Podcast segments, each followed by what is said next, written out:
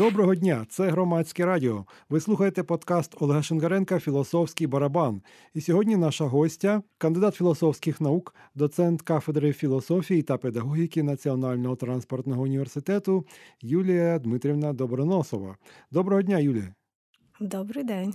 І ми будемо розмовляти про німецького соціолога Нікласа Лумана та його концепцію медіасуспільства. Ніклас Луман народився у тисяча дев'ятсот двадцять сьомому році, а помер у тисяча дев'ятсот дев'яносто восьмому. Це німецький соціолог. Він поділяв наукові погляди нейробіологів Франциска Варели і Умберто Матурани. На природу живих і соціальних систем в своїх роботах застосовував біологічну концепцію аутопоезиса. Аутопоезис від грецької «сам створюю». Термін введений в тисяча дев'ятсот сімдесят другому році науковцями Умберто Матураною і Франциско Варелою. І означає він самопобудову, самовідтворювання живих істот, зокрема людини, які відрізняються тим, що їхня організація породжує як продукт їх самих, без розділу на виробника і сам, власне, сам продукт. Наприклад, що з'явилося раніше – курка або яйце. Це такий класичний такий парадокс, який ілюструє цей аутопоезис. І тут незрозуміло, хто тут виробник, а хто продукт. Або ДНК – це текст, який читає і пише сам себе. Тобто, ну, це ця речовина, яка міститься у клітині людини, яка відповідальна за її самовідтворення. Ніклас Луман переосмислив термін «аутопоезис» для пояснення функціонування та взаємодії соціальних систем. Юлія, а що ж він мав на увазі? Як він його переосмислив? Власне, тут йдеться про те, що Луман бере поняття, яке висувають люди, близькі до біології. Але він намагається пояснити ті зв'язки і ті системні речі, які характерні для, як в цілому, суспільства, як системи, і, власне, для підсистем суспільства. І тут є такий достатньо напружений момент, бо коли Луман говорить про аутопоетичність соціальної системи, то завжди напрошується висновок, що це система закрита.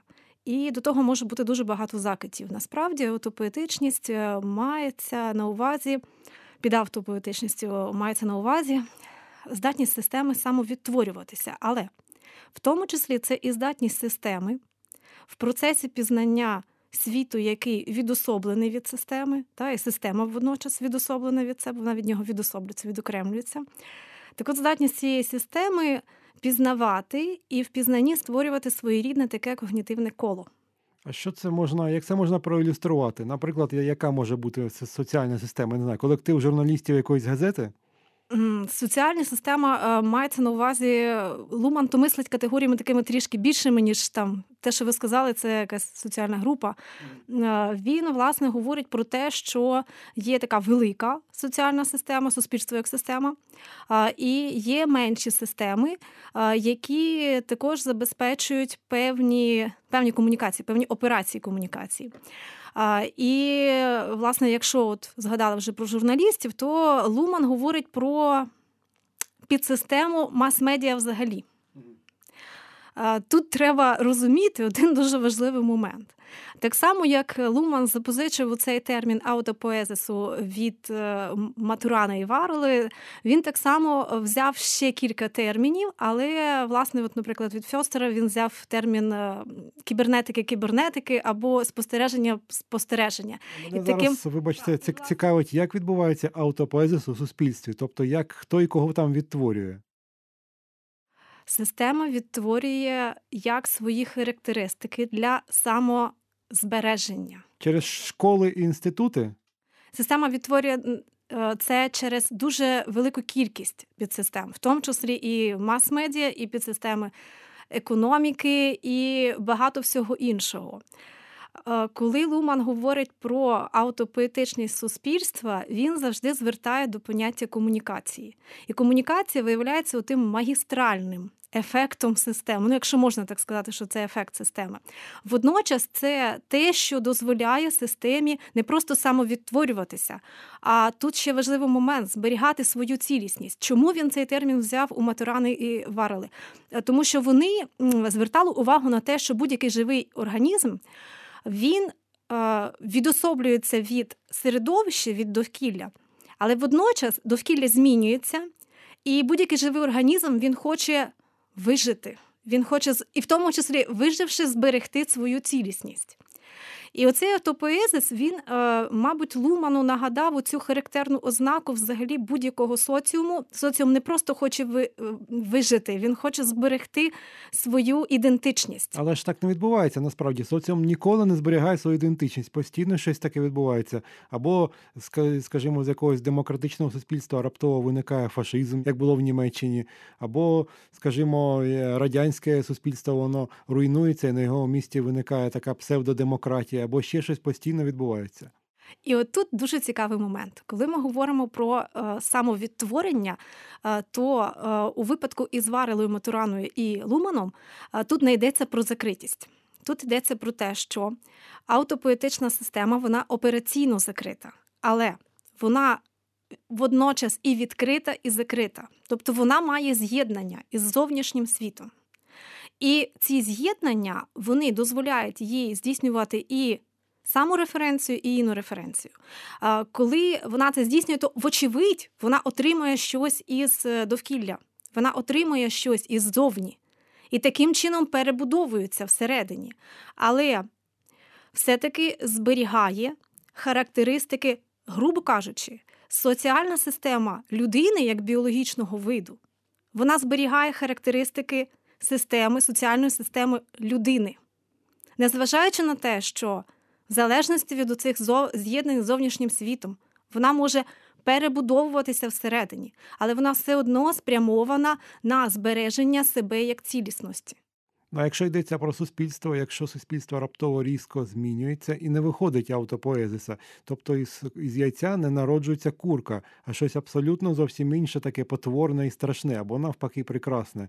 Я маю на увазі е, ці випадки, які я тільки що навів, як приклади. То це виходить мутація, коли щось потрапляє ззовні, в те яйце соціальне. Я думаю, що якщо Луман взяв термінологію біологів, то ми теж можемо тут використати це як метафору. Да? Ясно, що це буде мутація в лапках, але, можливо, так воно і є.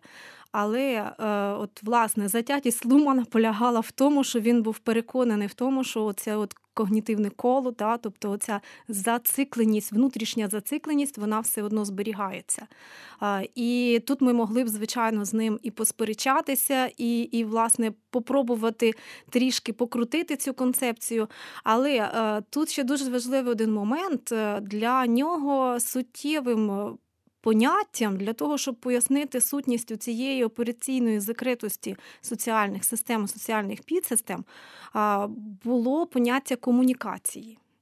Але дуже цікаво, що здоровий глузд нам підказує, що комунікація – це дії певних е, дієвців, та? Тобто акторів. Ну, можна так, та? Тобто, власне. Але е, якщо е, ми так починаємо мислити, то ми не м, будемо мислити всупереч тому, що говорить Луман. Чому? Луман позбавляє комунікації, власне, не зв'язку із діями, із намірами. Так, так, це, мій, це моє наступне питання. Він позбавляє її зв'язку із свідомістю. Отже, трохи про самого Лумана. Він отримав юридичну освіту у Фрайбурзькому університеті, потім навчався у Гарварді, захистив дві дисертації із соціології, працював в університетах Мюнстера та Білефельда. Ще на початку своєї професорської роботи Луман поставив перед собою задачу – за тридцять років створити повне зображення життя суспільства. Всього він написав сімдесят сім книг та біля двісті п'ятдесят статей на теми системної теорії суспільства. Крім того, він був власником пивного бару «Понс» у рідному місті Люнебург. До речі, Понс досі існує. Там можна випити кави за два євро п'ятдесят центів або ж пів, пів літра пива Пілснер за три дев'яносто. Луман вважав, що суспільство, як всеосяжна соціальна система, конституюється розрізненням себе від навколишнього світу, до якого відносяться системи свідомості, індивіди, система мозку і фізичні системи. Тут одразу виникає перше питання – як він міг взагалі відрізняти свідомість від мозку? Хіба може існувати свідомість за межами мозку? Хіба не правда, що свідомість є продуктом мозку і його невід'ємною частиною? Якщо трішки звернемося до біографії Лумана, то тут є дуже цікавий такий один нюанс. Луман сам казав, що якщо Це не закид, до, до речі. Вас, але він казав, що якщо комусь потрібно детально знати мою біографію, значить я недостатньо добре щось пояснила у своїх книжках. Та? Тобто, зрештою, читайте все в моїх книжках. Мені здається, що Луман взагалі не сильно опікувався тим, що яким чином проявляється зв'язок між мозком і свідомістю, і в нього не так багато пояснень того, про що ви сказали. Та, ми могли б все вчепитися і почати його критикувати, але мені здається, що він їх не протиставляв. Наскільки я пам'ятаю по текстах його книжок, вони в нього йдуть через «і». Мозок і свідомість. Та? Єдине, що він постійно, коли говорить про якісь речі, він уникає тотожності. Тобто він уникає дорівнює. Тому в нього, власне, комунікація не дорівнює інформації, мозок не дорівнює свідомості. Наприклад, там, я не знаю, якісь тема і функція, тобто оці речі, вони в нього з'єднані, але в жодному разі не є тотожними. І тут... Я не думаю, що співвідношення мозкової діяльності і свідомості було предметом зацікавлень Лумана. Але інший момент важливіший. Той момент важливіший, що він суб'єктом фактично робить комунікації не людину, а він робить суб'єктом комунікації соціальну систему. І важливий момент полягає ще в одному. Виходить, що автопоетична система, вона продукує комунікацію, і, продукуючи комунікацію, вона, зрештою, і, і може самозберігатися. Нагадую вам, що ви слухаєте подкаст Олега Шинкаренка «Філософський барабан». І сьогодні наш гість – кандидат філософських наук, доцент кафедри філософії та педагогіки Національного транспортного університету Юлія Доброносова. Ми розмовляємо з нею про Нікласа Лумана.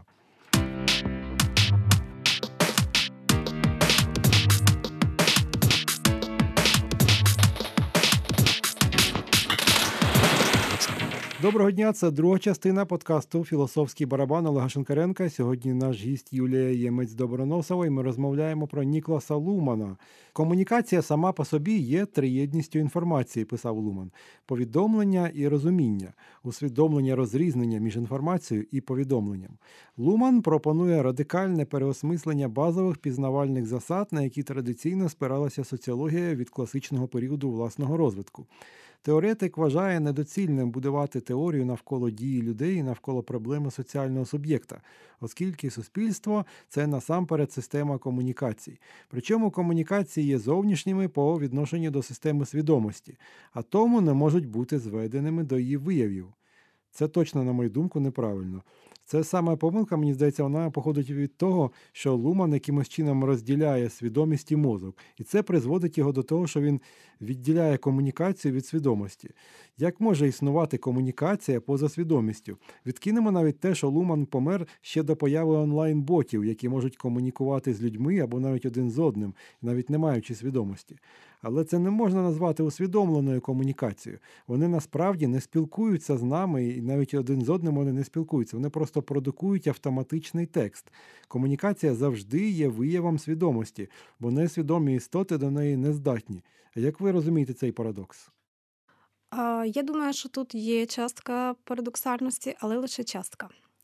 Справа в тому, що Луман, говорячи про часткову відособленість системи свідомості і систем і різноманітних операційних, комунікаційних таких потоків, він ніколи не забував про з'єднання. І в нього є, власне, багато вказівок на те, що з'єднання є. Тобто це не герметично закрите щось. Це те, що сполучається, але лише сполучається. Навіщо їх взагалі розділяти, я не розумію. Я думаю, що це було пов'язано первинно із якимось таким методологічним підходом. Та? А, а потім, власне, отак він і залишив цю тему. Але точки з'єднання – це важливий момент. Тому що оці точки з'єднання, вони убезпечують нас від того, щоб трактувати це як закриті і, і абсолютно автономні системи. Йдеться про особливий різновид автономії. Це той різновид автономії, який передбачає наявність сполучення, але збереження цілісності оцієї автономної позиції. І це дозволяє нам бачити деякі ефекти, які ми маємо і сьогодні. А що за ефекти? Про що йдеться?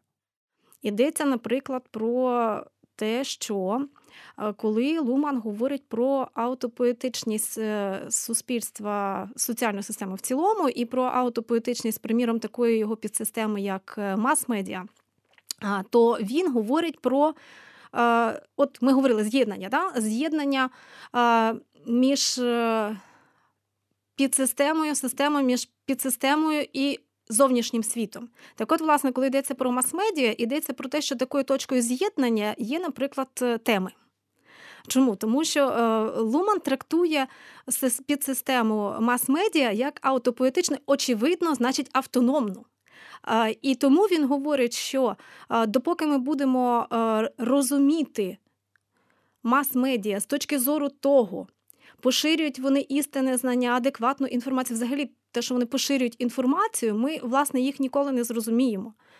Чому? Тому що їхньою функцією є, по суті, поширення не інформації, а поширення комунікації. Але з цієї точки зору ми можемо дійти до того, що якщо за версією Лумана мас-медіа – це сконструйована реальність, а він наполягає на цьому. Він наполягає на тому, на цьому, тому що він є конструктивістом. Він... Якась, вибачте, є в цьому маніпуляція. Це виходить так, що, скажімо, завод, який продукує і продає велосипеди, він продає не велосипеди, а продає рух. Це просто якась, по-моєму, здається, мені гра словами в цьому є. А в тому немає гри словами. А, чому?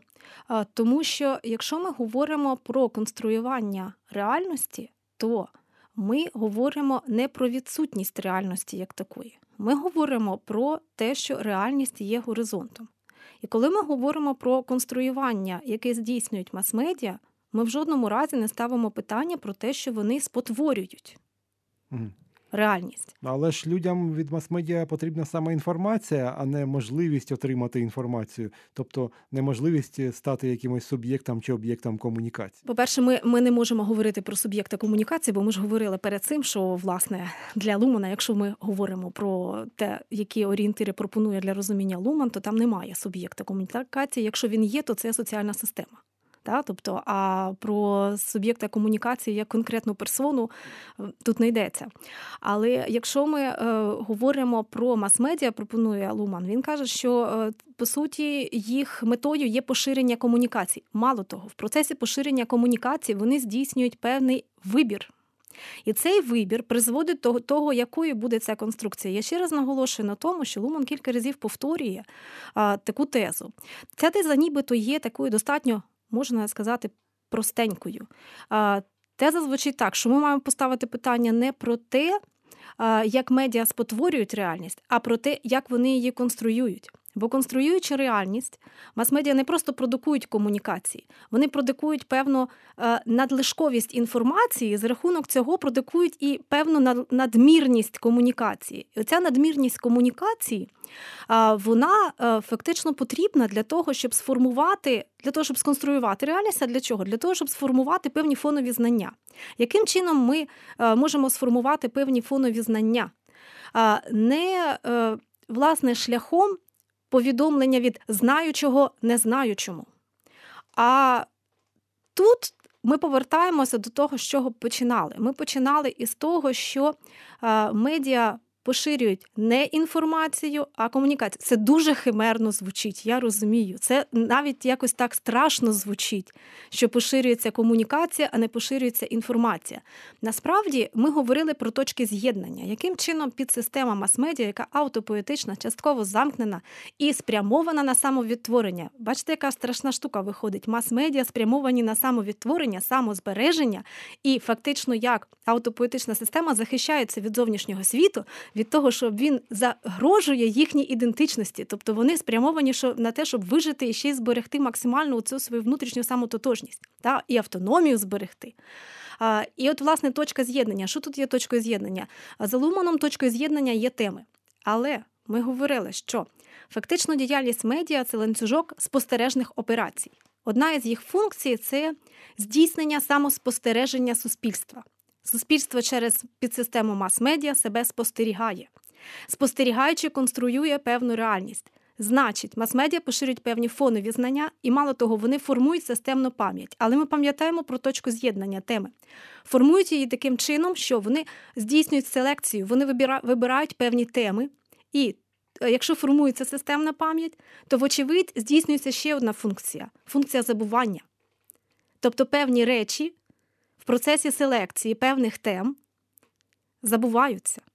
І для конструювання тої чи іншої реальності мас-медіа потрібне забування певних речей.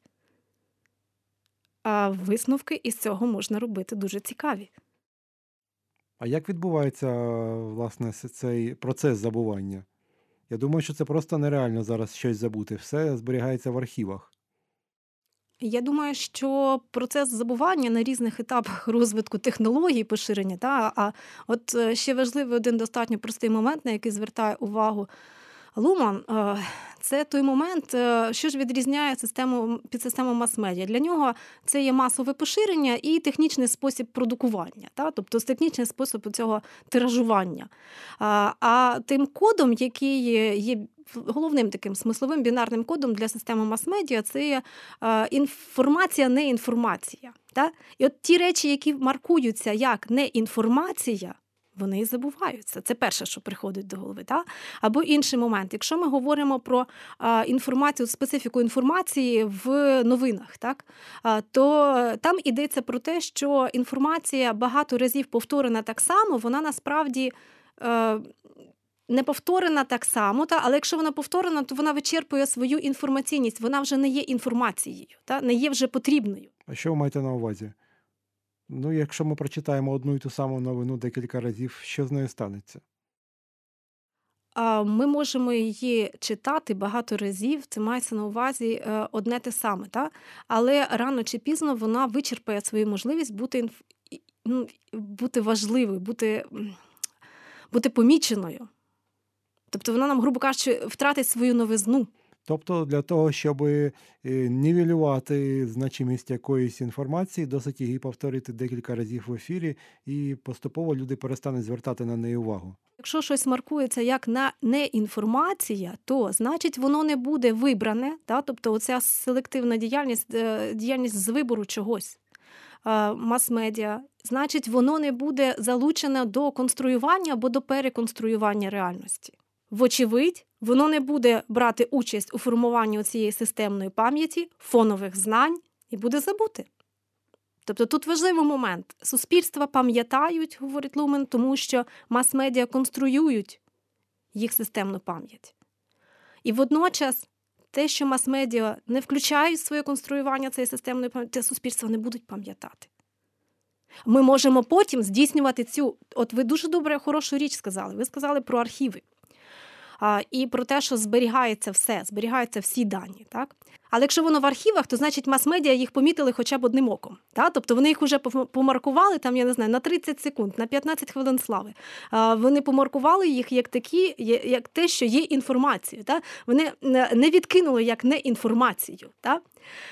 І отже, якщо воно залишилося, то ми можемо, звичайно, пофантазувати, що це може стати в подальшому до нової деконструкції реальності або до постання нової конструкції реальності. Як бачимо, Ніклас Луман настільки глибоко проаналізував існуючу систему мас-медіа, що навіть зараз, через вже більше ніж двадцять років після його смерті, його дослідження є досі багато в чому актуальними, і вони можуть бути сьогодні темою для дуже актуальної розмови. А на цьому наш подкаст закінчено. Дуже дякую вам, Юлія, що ви прийшли, підтримали такий цікавий діалог. До побачення. До побачення. Зустрінемося наступного тижня.